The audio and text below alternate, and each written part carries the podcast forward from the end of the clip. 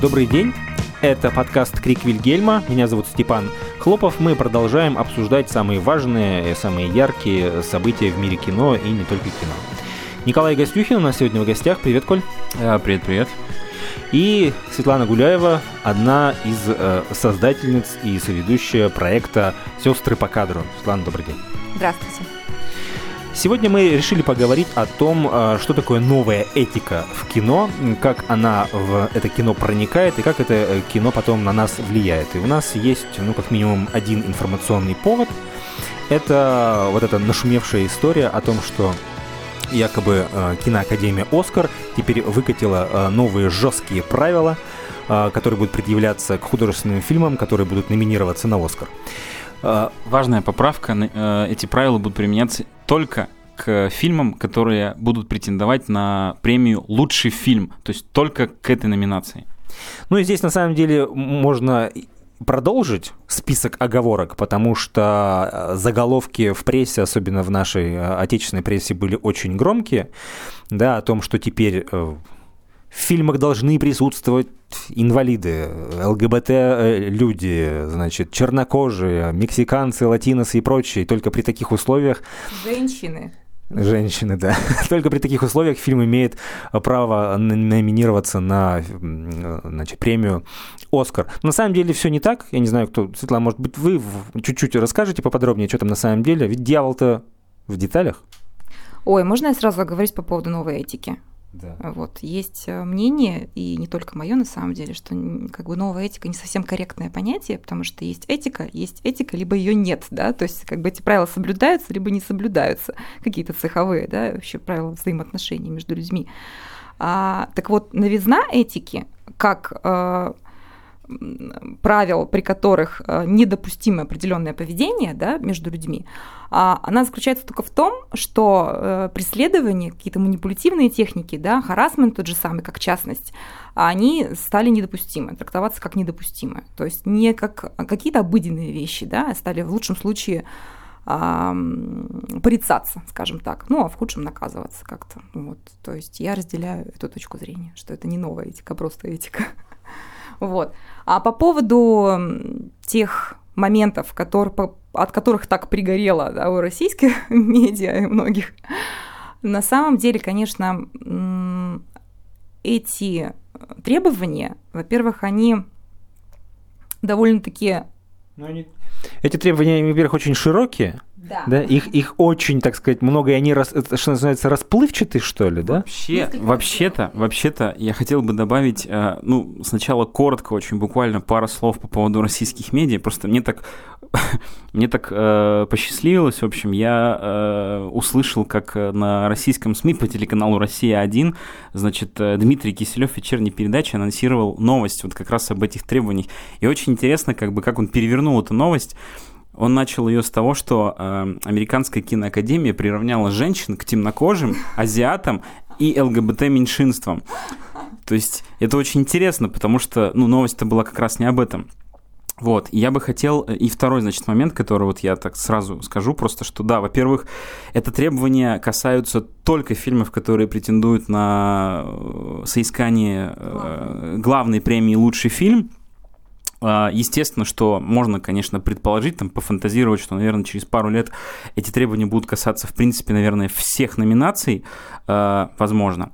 Вот. Но вы вот просто тут говорите, что они какие-то неконкретные. Они на самом деле очень даже конкретные, потому что в этом документе, который я, кстати говоря, читал, там содержатся вплоть даже цифры, то есть сколько в процентном соотношении, да, пропорции, сколько в процентном соотношении должно быть в фильме представлено... Дискриминируемых групп, так называемых. Они называют их недопредставленных. Да, да. То есть американцы, конечно, они настолько в этом далеко от нас всех ушли, что они даже боятся слова дискриминация, поэтому они называют это просто недопредставленными. Я, на самом деле, со Светланой согласен по поводу новой этики, что ее не существует, есть просто этика.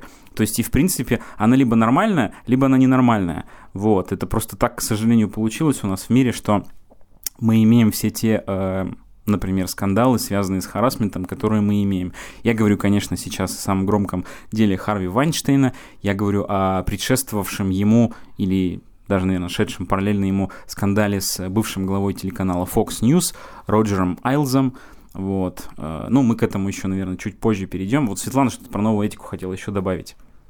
Нет, на самом деле я сказала все. Я хотела сказать только, что вот эти требования, от которых так пригорело, да, они несколько разделов помещаются, собственно говоря. И вот эти четкие пропорции, сейчас точно не буду называть проценты, да, они касаются разных составляющих того, что должно соблюдаться в фильмах. То есть это от создателей фильмов до зрителей, да, и до представления, по-моему, в команде, да. Там, э, вообще, если точнее, там, получается, ограничения эти связаны с тем, что один из главных героев должен быть представителем недопредставленных как бы категорий лиц, то есть женщины, темнокожие, азиаты, ЛГБТ-меньшинство. тридцать процентов э, значит, должно быть, тридцать процентов из этих недопредставленных э, категорий, скажем так, людей, если можно так сказать, э, в команде создать. Нет, во-первых, они должны быть э, как бы В, в, самом в самом фильме, да, то есть как бы содир... как в качестве персонажей каких-либо. Потом уже иди... э, идет вот эта процентная как бы квота для создателей фильмов, вот, то есть продюсеров там не касается этот вопрос, к счастью, потому что, ну, так получилось, что в продюсерах-то как раз вот этих недопредставленных лиц меньшинство, ну, так вот Голливуд устроен, поэтому было бы нецелесообразным лишать э, как бы продюсеров возможности продюсировать фильмы, которые могут стать э, лучшим фильмом.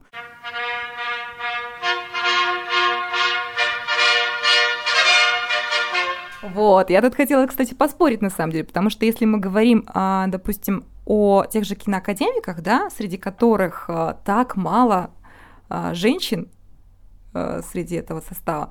Я даже специально сегодня посмотрела, что последний раз женщиной, президентом киноакадемии американской, это было в шестнадцатом году. И они же переизбираются постоянно каждые два года. И вот послед... ну, после нее уже было как минимум двое. Вот сейчас тоже это мужчина, точно так же это белый цисгендерный мужчина, гетеросексуальный. Давайте мы поговорим о каких-то конкретных примерах, о том, как вот, вот эти все записанные на бумаге, да, зафиксированные правила, каким образом это сказывается на том, что мы видим там на киноэкране или на телеэкране. Да, сейчас, Светлана. Один просто, для того, чтобы начать, одно, одно собственное наблюдение из недавних. Начал я смотреть сериал на Netflix, он называется «Away», «Вдаль», про миссию на Марс. Международную миссию на Марс. Хиллари Суонк, да? Да, с ней. Она играет, она главная героиня, она играет капитана корабля, и вот в этой международной команде есть, значит, русский, индус, англичанин, он афроамериканец, афроамериканец, англичанин, черный, короче. Да, и девушка-китаянка. Так вот, просто, я не знаю, возможно, это... испорченность взгляда в том смысле, что после всех вот этих новостей, в том числе вот про эту историю с Оскаром, начинаешь по-другому смотреть на происходящее на экране. Ну, например, ты вот главная, одна из главных героинь, вот эта китаянка, член экипажа, она, у нее есть муж, сын, она, значит, дочь своего там великого китайского народа, на которую возлагаются большие надежды, она оказывается лесбиянкой. Думаешь, ну, ну ок, ладно, бывает. Потом в, в дальнейшем э, тебя знакомят с семьей главной героини, у нее есть дочь, и у этой дочери подружка, девушка с синдромом Дауна, которая, ну, просто выглядит как, просто как фон. То есть в, в каждом втором кадре, где появляется дочка, рядом с ней эта девушка, у которой нет никаких других функций, кроме как просто появляться, появляться рядом. И думаешь, ну, выглядит это немножко искусственно. И поэтому э, и сегодняшний разговор-то именно э, об этом. Насколько это искусственно, или это, или это нормально, насколько это выглядит... Ну, в общем, насколько это искусственно. Органично. Насколько да. это выглядит органично, могу продолжить. На самом деле, вот эти все требования, да, они, по сути, соблюдаются довольно давно уже. И если просто смотреть кино, даже самые массовые какие-то фильмы типа «Довода», ты в этом убедишься сразу же. Ну, например, ну, в «Доводе» в большей степени, конечно, расовый принцип, да, расширен, потому что там главный герой, протагонист, это, что не так характерно для Нолана, это темнокожий. А затем у него есть там злодейка, индианка, насколько я помню. А также там есть индиец, тоже известный достаточно актер в последнее время в ключевых персонажах. Ну и там есть два женских персонажа ключевых, собственно, злодейка и дева в беде, так скажем, стереотип. А, и там есть даже одна шутка в сторону гомосексуальности. Вот. А, Ну, я бы, конечно, если честно, с вами очень хотел бы поспорить в этом смысле, потому что довод-то как раз он не про это. Ну, я, я вот хотел бы на самом деле в целом, наверное, сказать, потому что ну, я вот... про формальности какие-то. Я, я понимаю, я вот просто ехал, когда пока, и вот там, вчера как-то об этой теме думал, и вот мне просто кажется, что, вот, что например, там Квентин Тарантино, что Кристофер Нолан, конечно, ну... Понимаете, вот эти вот вещи, вот Степан правильно подметил, что это все выглядит искусственно, потому что, на мой взгляд, вот, конечно, я, может быть, сейчас скажу какую-то вещь, с которой очень многие потом будут спорить, это, конечно же, искусственно, потому что, в первую очередь, на мой взгляд, я говорю только как бы, это мое личное мнение, мне кажется, что на первом месте должна быть история, если там, ну, как бы не может быть места для, эм, ну, там, человека, например, с синдромом Дауна, я ничего не имею против людей с синдромом Дауна. Пожалуйста, те, кто будут нас слушать, поймите меня правильно. Но если как бы в истории, которую пишет сценарист, нет для такого человека места, то не нужно просто туда его вставлять, вот просто потому что сейчас об этом... Например, сказали э, киноакадемики, что вот такой фильм может получить Оскар. Я просто сам, ну как бы я сам драматург, я пишу пьесы, я немножко что-то такое понимаю про это, вот, и понимаю, что это все искусственно. Вот, и немножко про довод, что, ну, как бы здесь нужно понимать, что Кристофер Нолан, он снял кино-то в первую очередь не потому, что ему вот захотелось там, значит, первый раз в своей там кинокарьере, чтобы у него главного героя сыграл темнокожий герой. Важным была история, и он-то как раз тот человек, которому соблюдение формальности это вообще абсолютно неинтересно. Он не метит в Оскар, он снимает свои фильмы не для Оскара, потому что на самом деле, я хочу вам сказать, это такой большой, может быть, для кого-то секрет, может быть, что все эти награды, это все пустота. Есть... Очаровательное интервью с Халли Берри, это темнокожая актриса, которая была, по-моему, первой темнокожей актрисой, получившей Оскар. Она, да, она получила Оскар за лучшую мужскую, женскую роль второго плана в «Бали Чудович». Так вот, она в этом интервью рассказывает, что после получения Оскара на нее не посыпались э, фильмы, она не стала суперзвездой, то есть ничего не произошло. Оскар – это переоцененная награда. Ну, то есть, нет, конечно же, он кому-то помогает там добавлять несколько нулей к, к, своему, э, там, к своему счету, но в целом это переоцененная награда. Но так уж получилось, что это, в общем-то, единственная награда, которая плюс-минус имеет значение. Я не хочу сейчас обидеть ни один европейский кинофестиваль. Я сам, например, искренне люблю Берлинский кинофестиваль, даже однажды работал на нем волонтером, но, к сожалению, вот эта вот данность...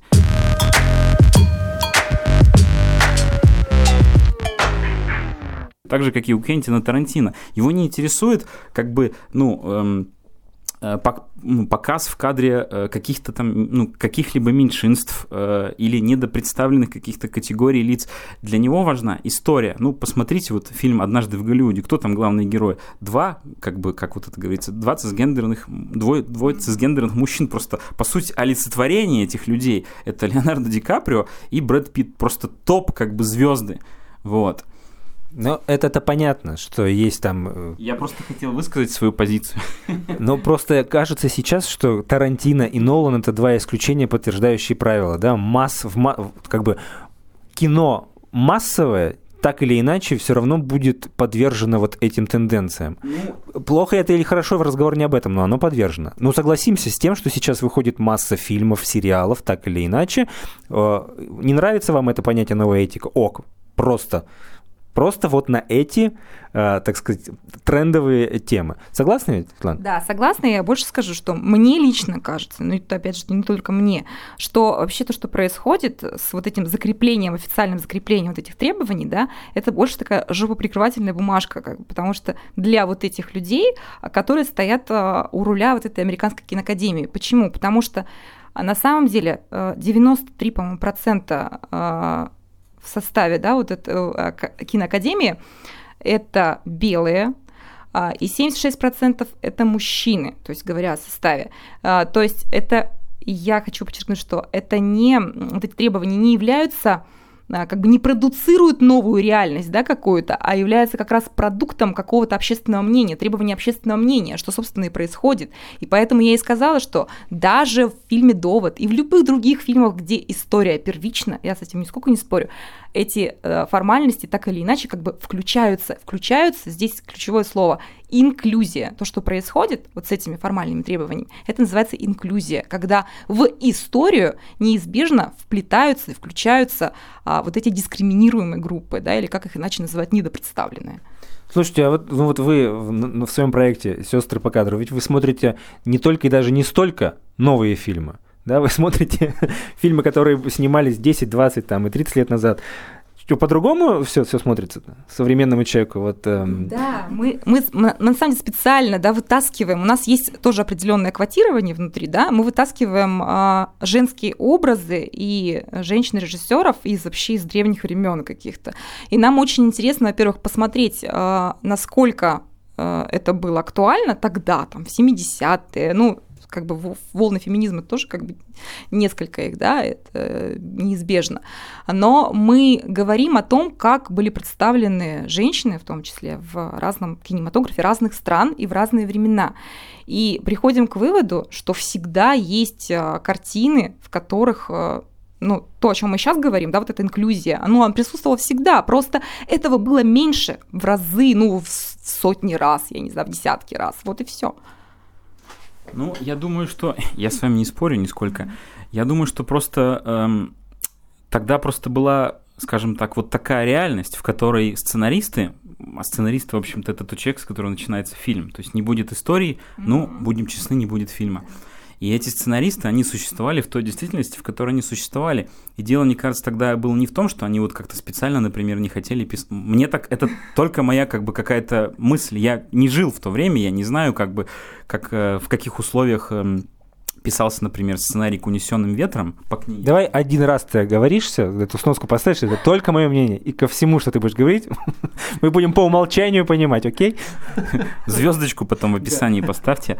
Вот, но мне просто кажется, что эти, раз эти сценаристы жили в то время, то они и писали как бы в этих условиях, и там не было у них специальной какой-то мысли, что так, мы сейчас недопредставим темнокожих, потому что мы, например, там что-то думаем про них, или мы недопредставим женщин, потому что вот они на самом деле такие. Вот, на самом деле это как бы какое-то было общее культурное поле, потому что, наверное, если литературу того времени почитать, да, то есть если Ибсен, например, почитать «Кукольный домик», вот, то он прорывным для своего времени был. Ну, в общем, если про кино, то, мне кажется, тогда тоже просто на первом месте была история, просто вот так получалось, и все. Сейчас вот получается так. Я вот, например, хотел сказать, что даже э, несмотря вот на все эти громкие истории, я так... плавно перехожу просто, несмотря на все эти громкие истории, э, связанные с э, харассментом, например, да, я вот говорю про истории о Харви Вайнштейне или предшествующий ему вот э, э, там скандал э, с увольнением э, бывшего главы Fox News э, Роджера Айлза. Фильмов-то, на самом деле, на эти темы выходит не очень много, что, в общем, говорит нам о том, что, ну, это актуальная тема, но, в общем-то, люди высказались и как бы двигаемся дальше. Вот, так получилось. По поводу «так получилось» хотела тоже отдельно пройтись, потому что на самом деле, ну, если мы говорим о женщинах, например, как о дискриминируемой группе, то речь идет только о том, что меньше, меньше женщин было, собственно говоря, среди сценаристов, среди режиссеров, среди продюсеров и так далее. То есть это так получилось, это вот оно. А причины, почему сценаристок было меньше или режисс... женщин-режиссеров было меньше? Ну, как почему? Киндер, Кюхен... Кирхи, вот, собственно, почему. Нет, ну, просто мне кажется, что наверняка же были какие-то очевидные, ну, как бы были какие-то более конкретные причины. И, еще раз говорю, я, конечно, в то время не жил, но... Рожать-то будет детей, вот сейчас же об этом как раз тоже. А сейчас, сейчас получается, как бы, не, ну... ну сейчас же сейчас убыль, естественная убыль населения, она же идет, вот, собственно. Ну, не знаю, для меня этот вопрос какой-то остается пока тогда неясный. Перейдем тогда вот к... Давайте перейдем к конкретным что, примерам и историям, и фильмам. Ну, давайте согласимся о том, что ты сказал, что не так много фильмов выходит на тему харассмента, да? Но какие-то знаковые вещи, правда, выходят. И, может быть, потому что тема знаковая, и сериал условный становится знаковым. «Утреннее шоу» смотрели фильм? Ну, давайте выскажитесь. Светлана, давайте. Я, к сожалению, не смотрела, поэтому я не смогу высказать. Тогда, Николай, он... Оговорись, это только твое мнение. Погнали.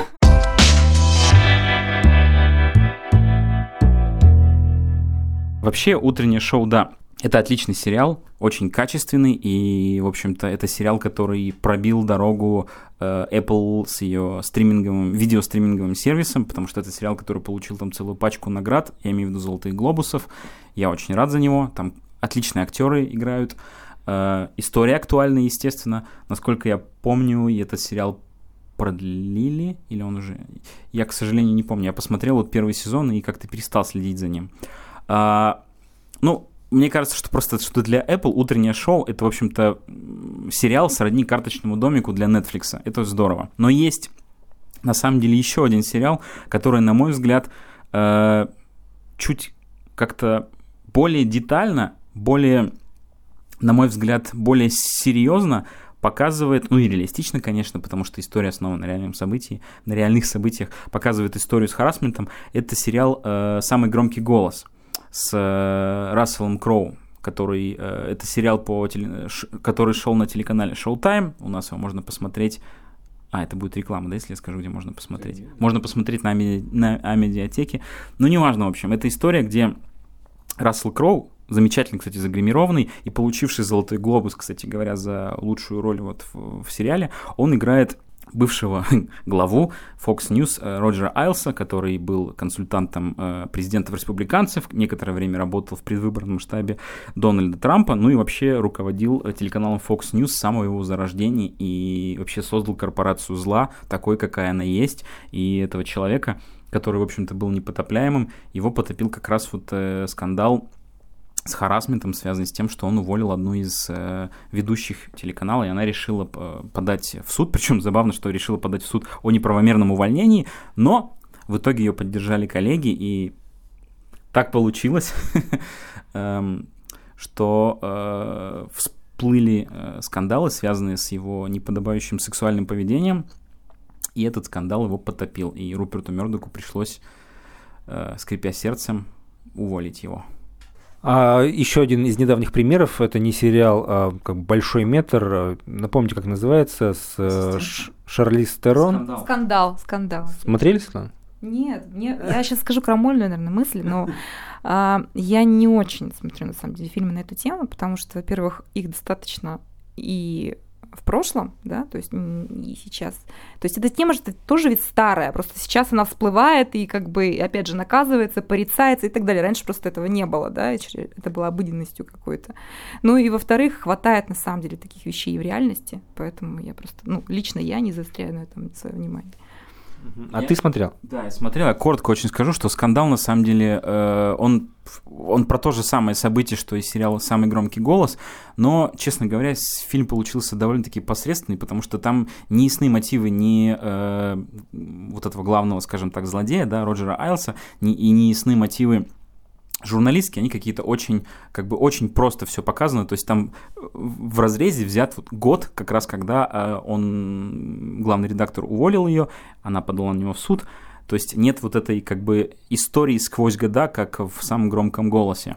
То есть, когда мы понимаем и мотивы, и историю вокруг этого крутившуюся, и мы видим, что, значит, глава Fox News, он действительно такой человек, каким мы его видим, да, такой как бы э, сексуальный хищник, как это существует понятие в американской юрисдикции, вот, поэтому мне он показался каким-то посредственным. Ну и как бы у меня было ощущение, что три главные актрисы, несмотря на то, что это прекрасные актрисы, они просто не очень понимали, в общем-то, что им нужно играть.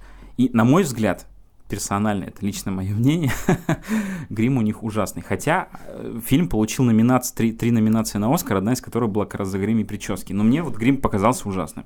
Вот. И отсюда возникает, наверное, самый главный краеугольный вопрос. Вот эти темы, которые сейчас поднимаются в тренды: харассмент, абьюз, сексуальные хищники мужчины, дискриминируемые, значит, нед... да, дискриминируемые группы, не становится ли это, ну, самым, как бы, главным признаком успешности фильма или неуспешности фильма? Ну, то есть, если ты только что сказал, что фильм был так себе, актрисы прекрасные, но загримированы были плохо, но они, блин, пошли, получили три номинации на «Оскар», одна из них взяла. Ну, то есть, не подменяются ли здесь понятия? То есть, мы снимаем фильмы не про эти темы, которые сейчас животрепещут, а мы берем эти темы для того, чтобы наши фильмы поднять там в топы. Ну, понимаете, о чем я говорю? Я, с одной стороны, понимаю, почему это все проходит, да, и будет неизбежно э, звучать, потому что все-таки тема инклюзии, про которую я уже сказала, да, и э, тема недопущения вот таких вещей, да, э, манипулятивных всяких вещей и харассмента, ну, она должна звучать, блин, из всех щелей, иначе просто это будет дальше продолжаться как что-то, восприниматься как что-то обыденное. Поэтому с этим я согласна. Почему я не смотрю эти истории?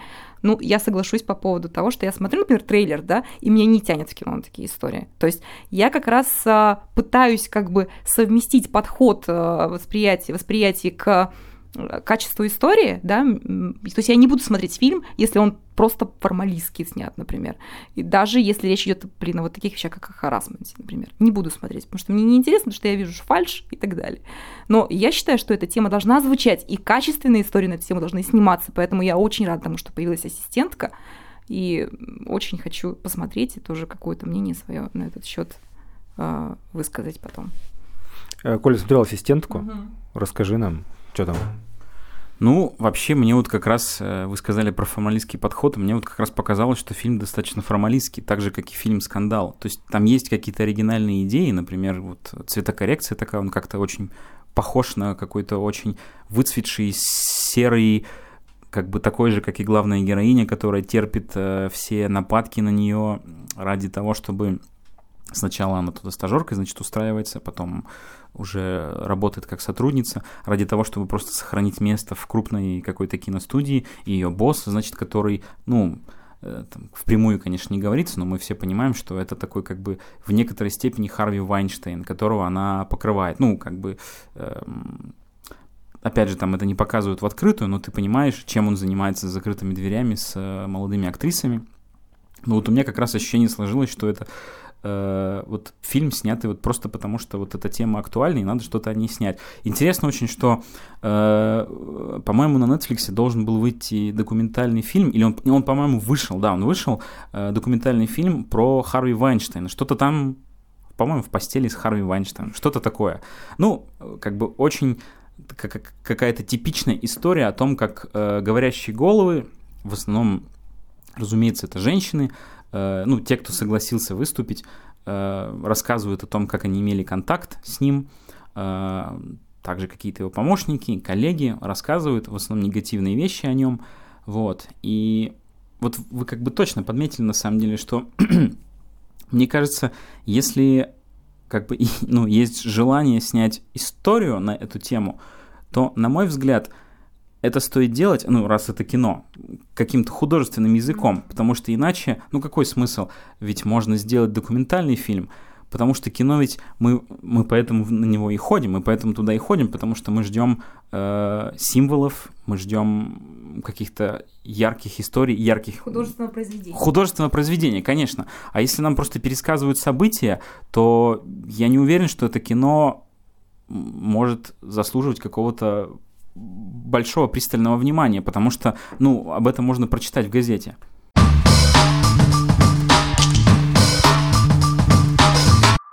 Давайте еще какое-то время посвятим вот чему. А как отечественный, отечественный кинематограф, значит, реагирует или не реагирует вот на эти мировые тенденции? Про Запад, про американцев, про Оскар, про большое кино, про сериалы мы более-менее поговорили. А что с отечественным кинематографом? М?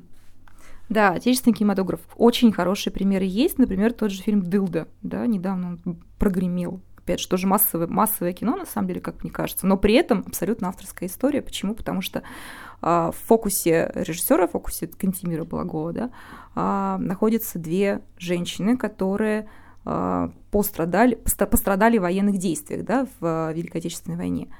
Вот. Почему нет, по-моему, прекрасный вот образчик как раз инклюзии, как я считаю, и в сценарии, и разбавляет мужской взгляд. Ну, в смысле, я только... Ну, ты не следишь совсем за отечественным кинематографом? Я слежу, в смысле, я смотрел и этот, и остальные смотрел, но я просто, мне не кажется, что он какой-то очень успешный получился. То есть в плане наградном он, конечно, успешный, э, то есть, ну, как бы это проект Александра Роднянского, то есть нужно понимать, что если там, э, там какого-то молодого человека или девушку до тридцати лет, на, если на нее обратил внимание топ-продюсер российский, то значит, этот человек что-то, что-то понимает в историях.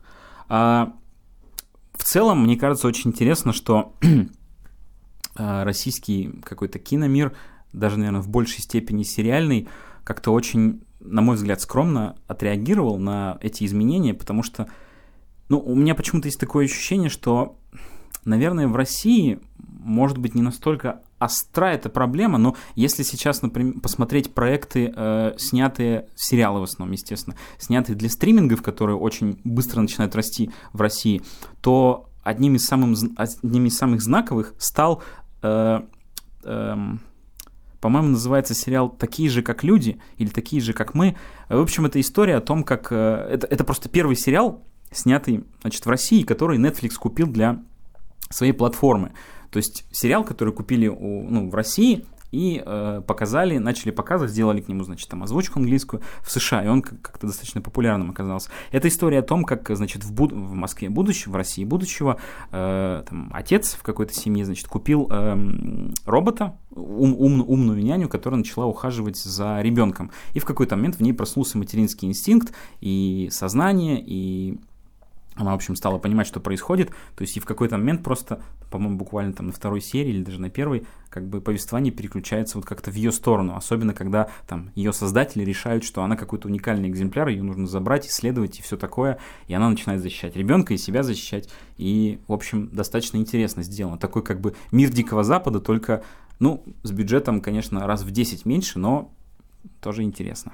Нет ощущения, что, ну вот ты уже немножко сказал, что эти проблемы, они не так актуальны в России? Или, может быть, они не так артикулированы?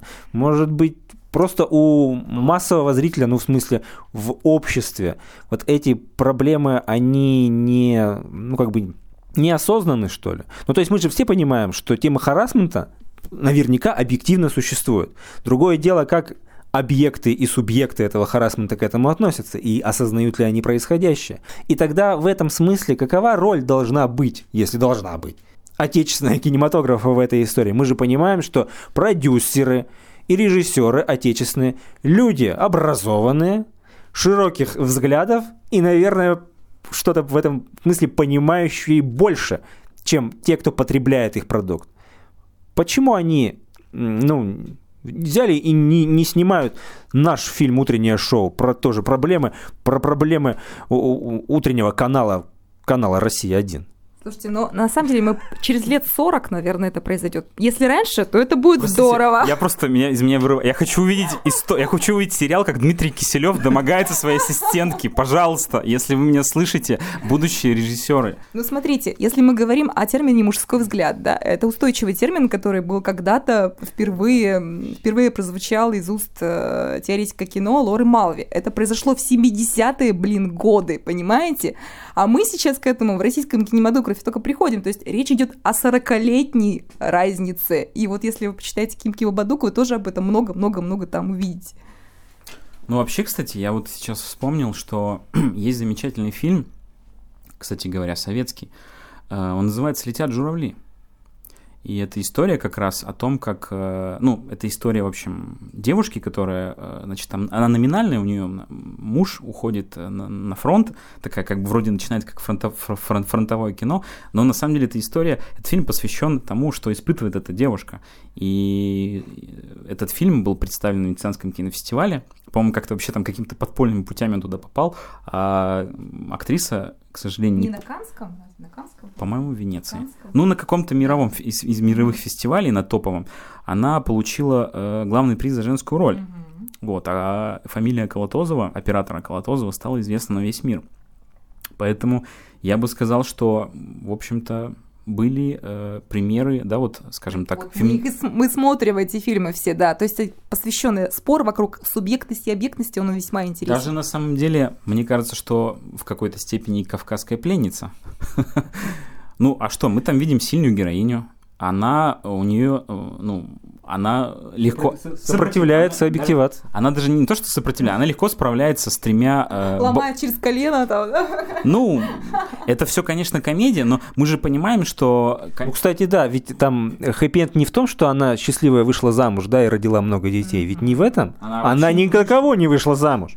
Да, да, да, да, и даже Шурик остался ей просто другом. Спасибо Гайдая, которого, кстати, не раз обвиняли в харассменте, в том числе в Орле, и сама написала об этом книгу, вы не знали? Серьезно? Да. Я не знал, интересно.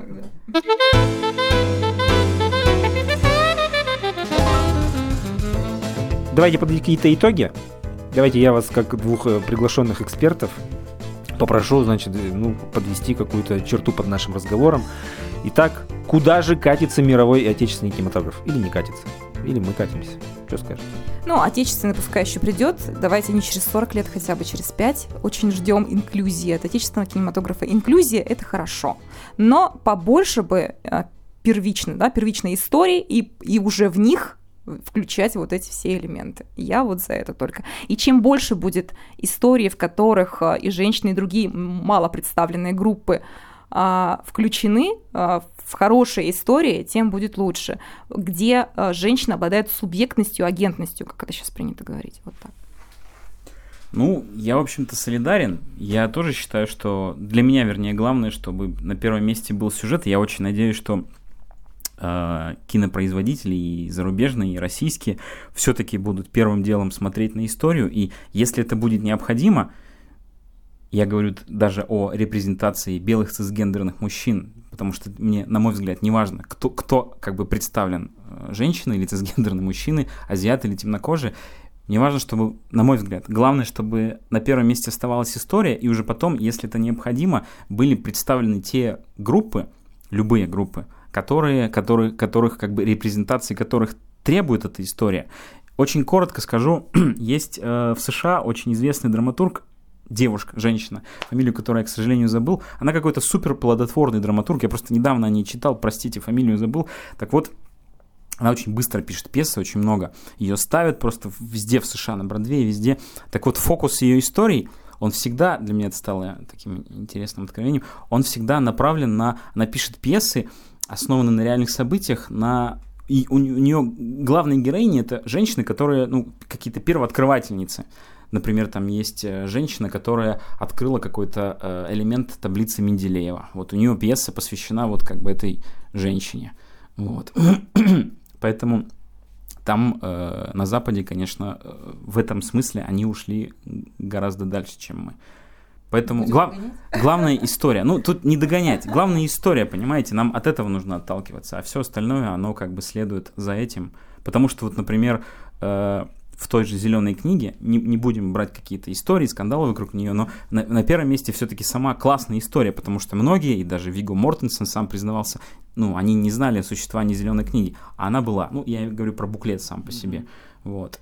Так же, э, как бы, как и с остальными историями. Спасибо вам большое, ребята, что уделили время и поучаствовали в нашем подкасте. Желаю вам удачи и думаю, что мы в этом составе, возможно, может быть, в расширенном составе. Еще да. Встретимся. Можно в расширенном, потому что, на самом деле, нас двое, сестры по кадру. Я очень благодарна Ольге Важениной за то, что она вообще есть. И мы вместе создаем этот удивительный киноклуб. Если хотите узнать больше о женской объектности, субъектности, прошу прощения, приходите к нам. Все понятно. Спасибо большое. Это был подкаст «Крик Вильгельма». Услышимся в интернет-журнале «Звезда». Всем пока.